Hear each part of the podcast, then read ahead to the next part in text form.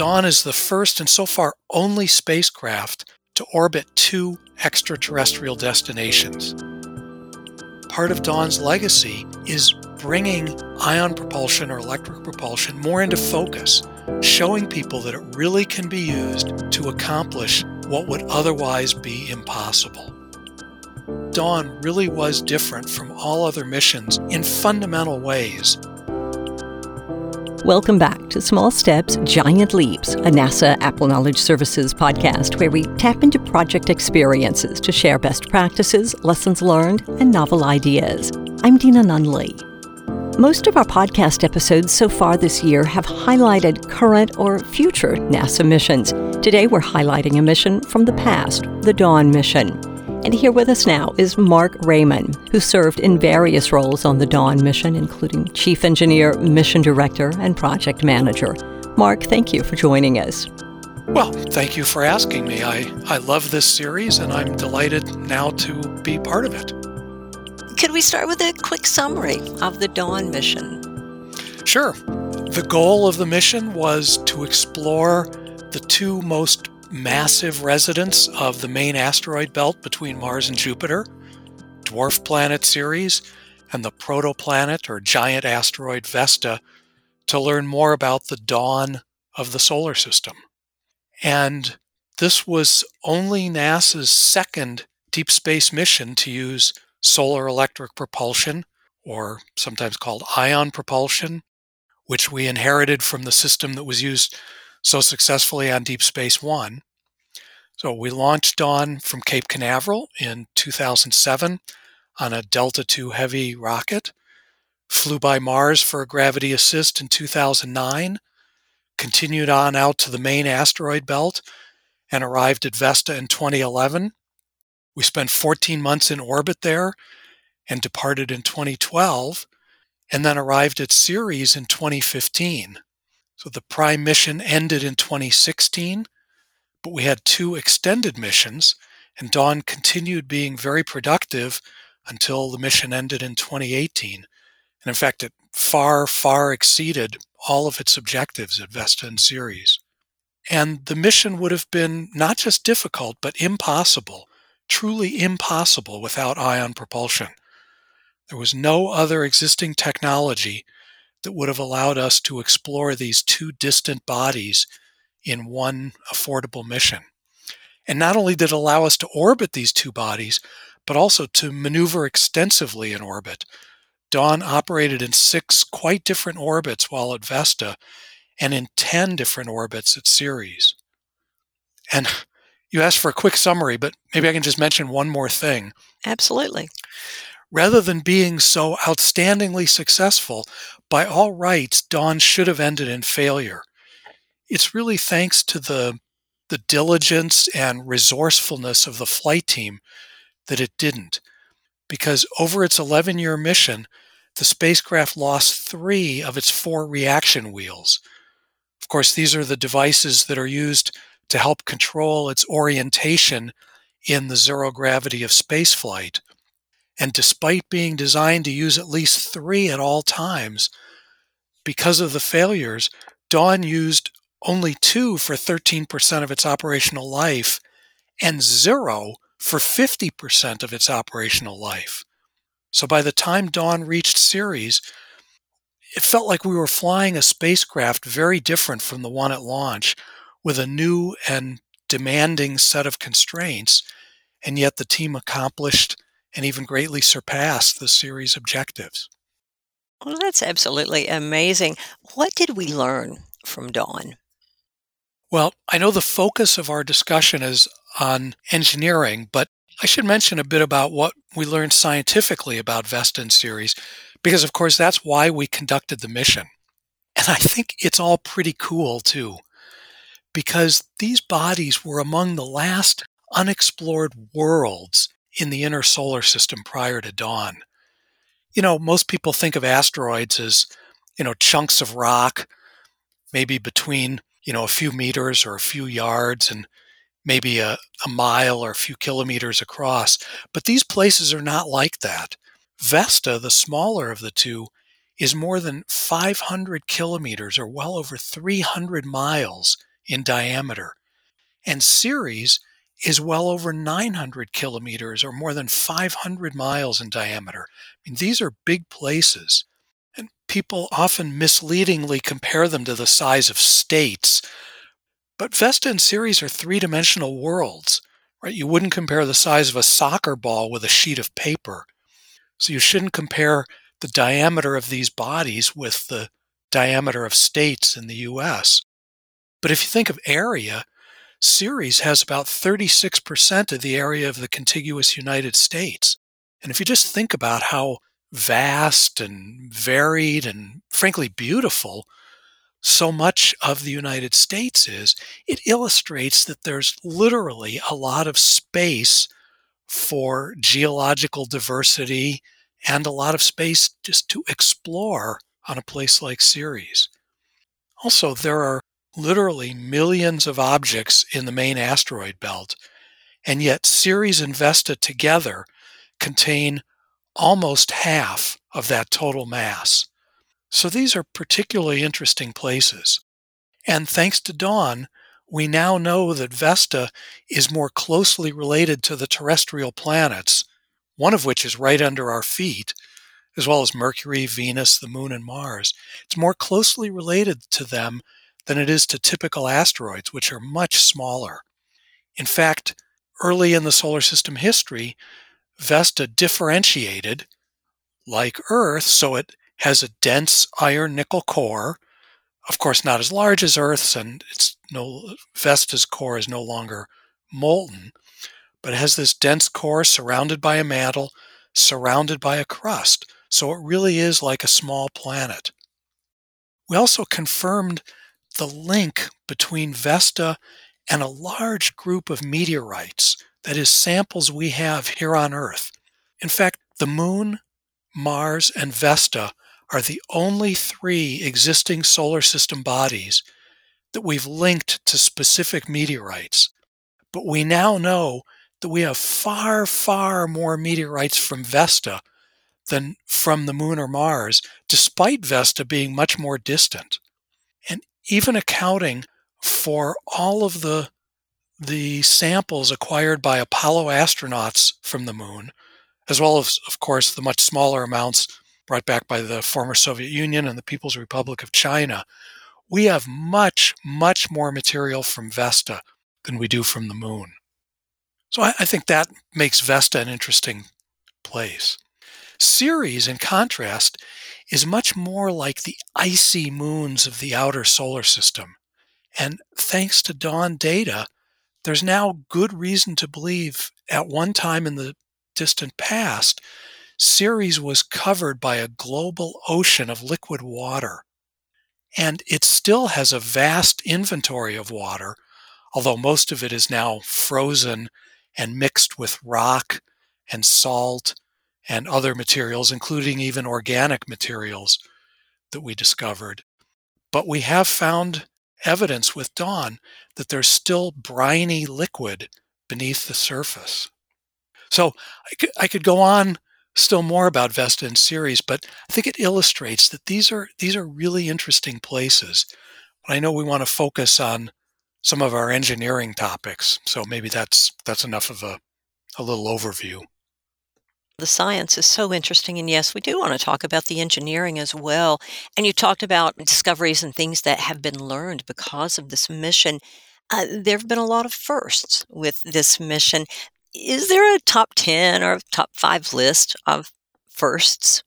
Well, let's see. I, um, I'll leave it to you to count them, but I'll, I'll rattle some off. I think one of the most remarkable is that Dawn is the first and so far only spacecraft to orbit two extraterrestrial destinations. So, in other words, in more than 64 years of spaceflight, no other spacecraft has traveled to a distant body, orbited it, then left orbit and traveled to still a different distant body and gone into orbit around it. So I think of Dawn as being like a true interplanetary spaceship. And of course, it was able to do that thanks to the extraordinary capability of its ion propulsion system. Dawn is also the first and so far only spacecraft to orbit an object in the main asteroid belt. It's the first spacecraft to have reached a dwarf planet, and so far the only spacecraft to orbit one. It was the first spacecraft to orbit massive solar system destinations, that is, bodies that had significant gravity fields, but that had not previously been visited by flyby spacecraft to conduct a reconnaissance. So we've sent spacecraft to orbit Mercury, Venus, the Moon, Mars, Jupiter, and Saturn, but all had been studied from flybys first. We didn't do that with Dawn studying Vesta and Ceres.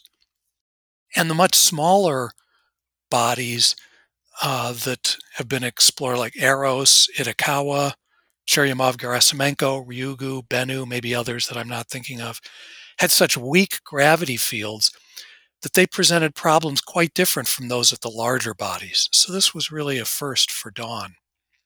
And let's see, although they aren't exactly firsts, I guess I could mention a few records Dawn set, one of which is the largest post launch propulsive velocity change for any spacecraft. That is, Dawn changed its own velocity by more than any other spacecraft ever. So it was a total of uh, 11.5 kilometers per second or 25,700 miles per hour, all on its own. That is, after it had separated from the rocket. And in fact, that velocity change is quite close to what that entire Delta II Heavy rocket provided with its strap on solid motors plus its first stage, second stage, third stage. All of that together delivered about the same as Dawn's ion propulsion system.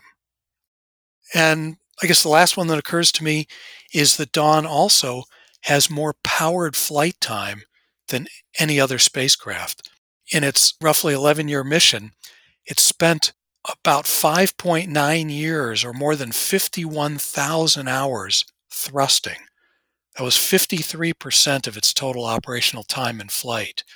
You know, I think many people think, maybe because of what they see in science fiction, that spacecraft spend a lot of time propelling themselves, you know, emitting their cool blue glow or maneuvering around. But that's not how spacecraft work.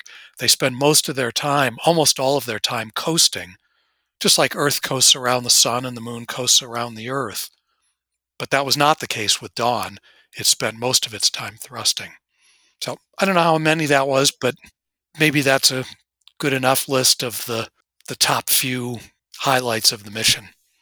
Yeah, that's quite an impressive list.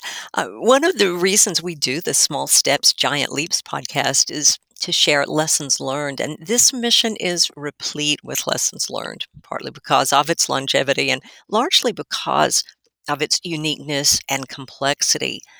Marc, where do you start with lessons from this mission?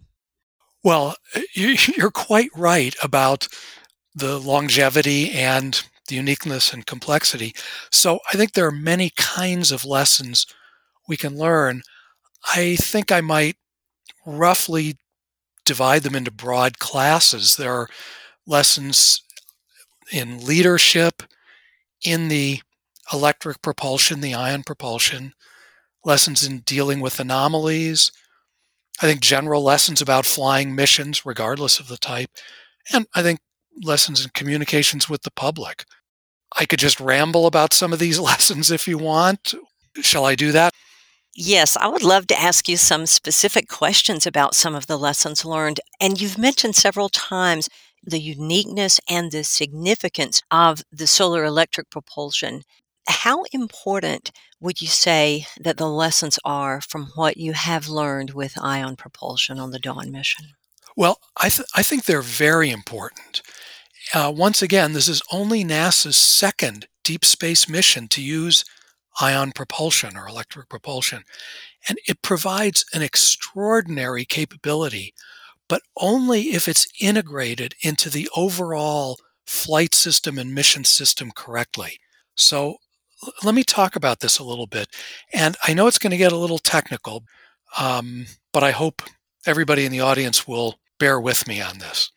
First of all, I should say that the fundamental lessons about the use of of ion propulsion actually come not from Dawn, but from the less well known and less well understood Deep Space One mission. And indeed, Dawn had some challenges that were a result of not fully embracing the lessons from DS1. And I've seen other missions that were planning to use electric propulsion. Maybe I'll just call it EP now. So I've seen other missions that were planning to use EP that also did not fully appreciate the technical lessons learned on DS1. And I guess I'd like to say in general about that learning lessons is good, but applying lessons is what matters. Nevertheless, Dawn did mostly apply the lessons and even extended and learned new ones. So, the top level lesson is that you should not think of the EP as just another subsystem and not just, in essence, a replacement or an alternative to a chemical propulsion system. So let me go into the reasoning here. For a mission using EP, mass and power, which are always important resources on, on missions, are tightly connected, or, or as we might say, tightly coupled, because the electrical power to the EP system translates directly into thrust. So, the more electrical power, the more thrust. And the more thrust, the greater the flight system mass can be.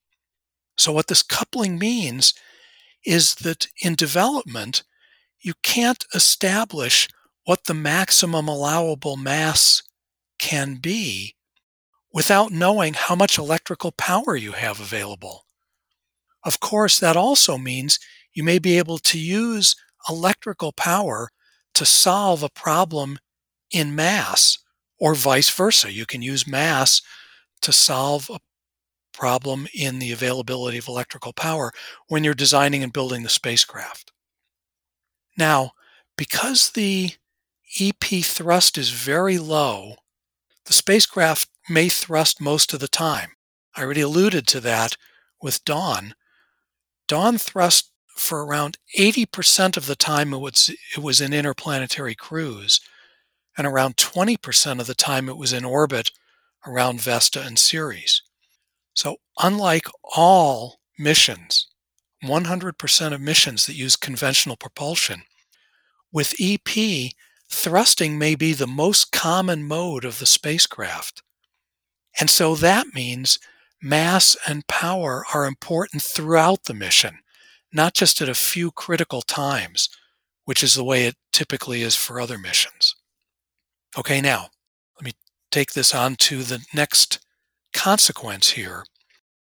Positive mass and power margins are necessary, but they're not sufficient because there also has to be enough time to accomplish the required thrusting. Once again, most spacecraft coast most of the time. So, we launch them, they coast to a distant destination. There's no concern about whether there's enough time for them to do all of their necessary maneuvering. That's not the case with EP. So we need to introduce a new resource, which we think about and manage, of thrust time. And of course, there's a margin associated with it that we need to manage. So I call this missed thrust margin, and that's defined to be the duration of unexpected missed thrusting that you can accommodate at a specified time in the mission. So if you only if your missed thrust margin is just make up an example, if it's 2 weeks, then you can afford to have an anomaly that costs you 2 weeks of thrust time. But you can't afford to have one that costs you 3 weeks. So this is quite different from missions that use conventional propulsion. In fact, in some sense, missions that use conventional propulsion have the same kind of resource to manage, but it's just for very, very short parts of the mission. They may burn their engine for a few minutes or maybe an hour to get into orbit, say around the planet that they're going to. In that case, they have a very, very short window where they absolutely positively have to execute a maneuver. And if they don't, all is lost. With the EP, you have these long periods of time where you have have to manage your thrust time, but you generally can tolerate days, weeks, or sometimes even months of missed thrust and still be okay. The bottom line is that EP couples or connects mass, power, and thrust time. And so these resources can be traded among each other, creating flexibility and opportunity that really isn't available on missions that use conventional propulsion. So let me add now one more direct consequence of these lessons, and that is that the effective use of EP requires engineers to use new principles and have new perspectives in systems engineering because the EP may affect how you manage power, may affect the attitude control system, thermal control, fault protection, onboard data management, telecommunications, mission planning, the sequencing strategy, trajectory design, navigation. It affects all of these. And these aren't problems. Rather, they're just different ways of doing the missions from what you normally encounter with missions that use chemical propulsion.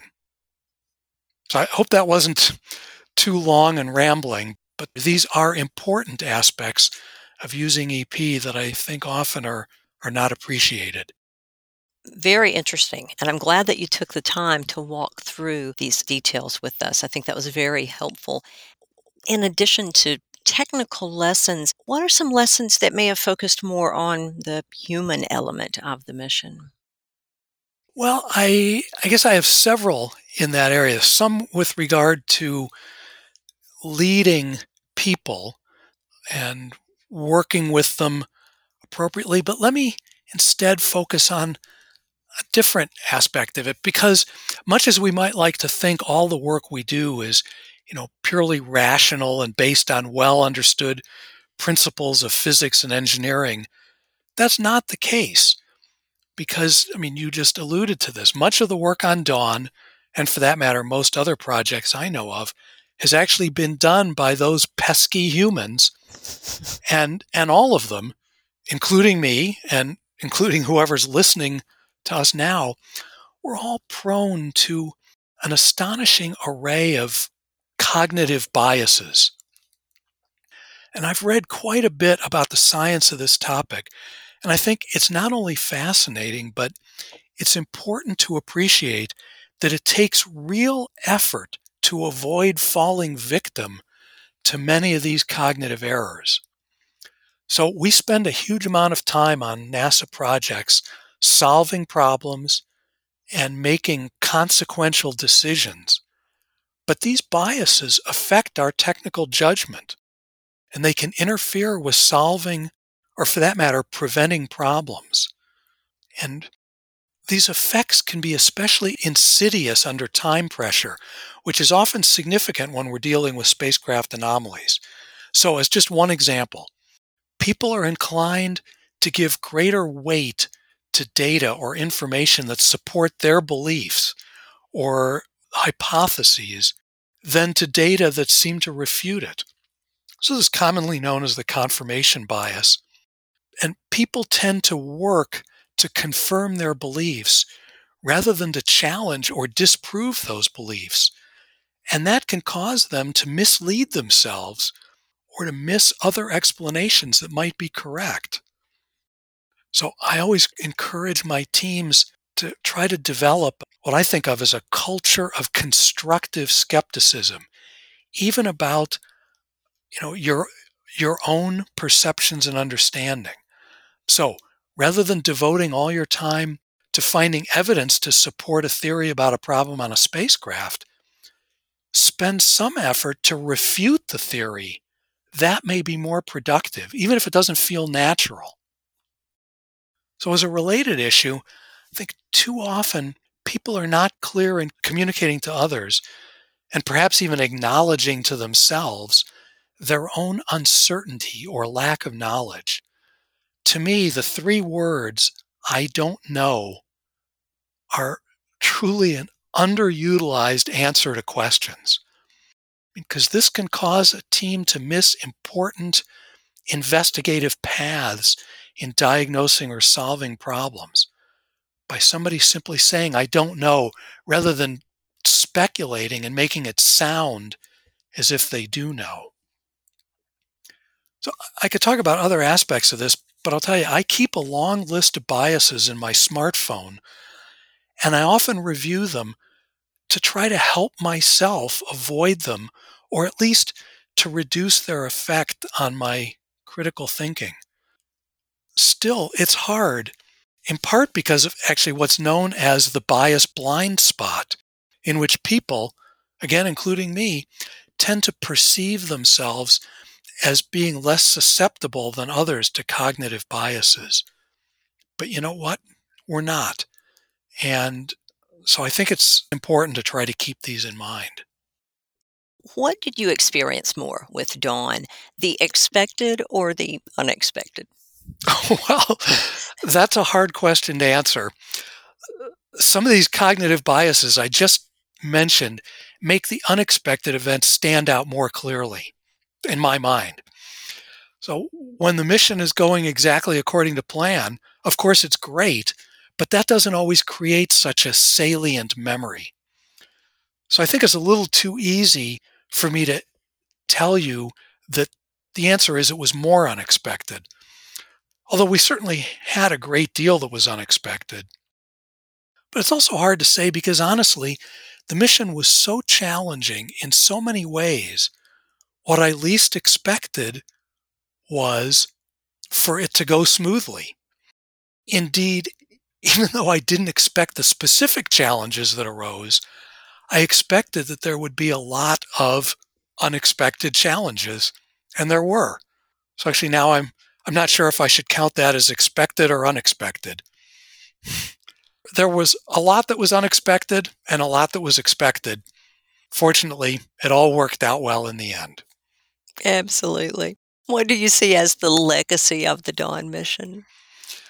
Well, although it didn't go to a, to familiar destinations like Mars or the moon or Saturn, and it didn't have any big, you know, scary events like landing or grabbing a sample.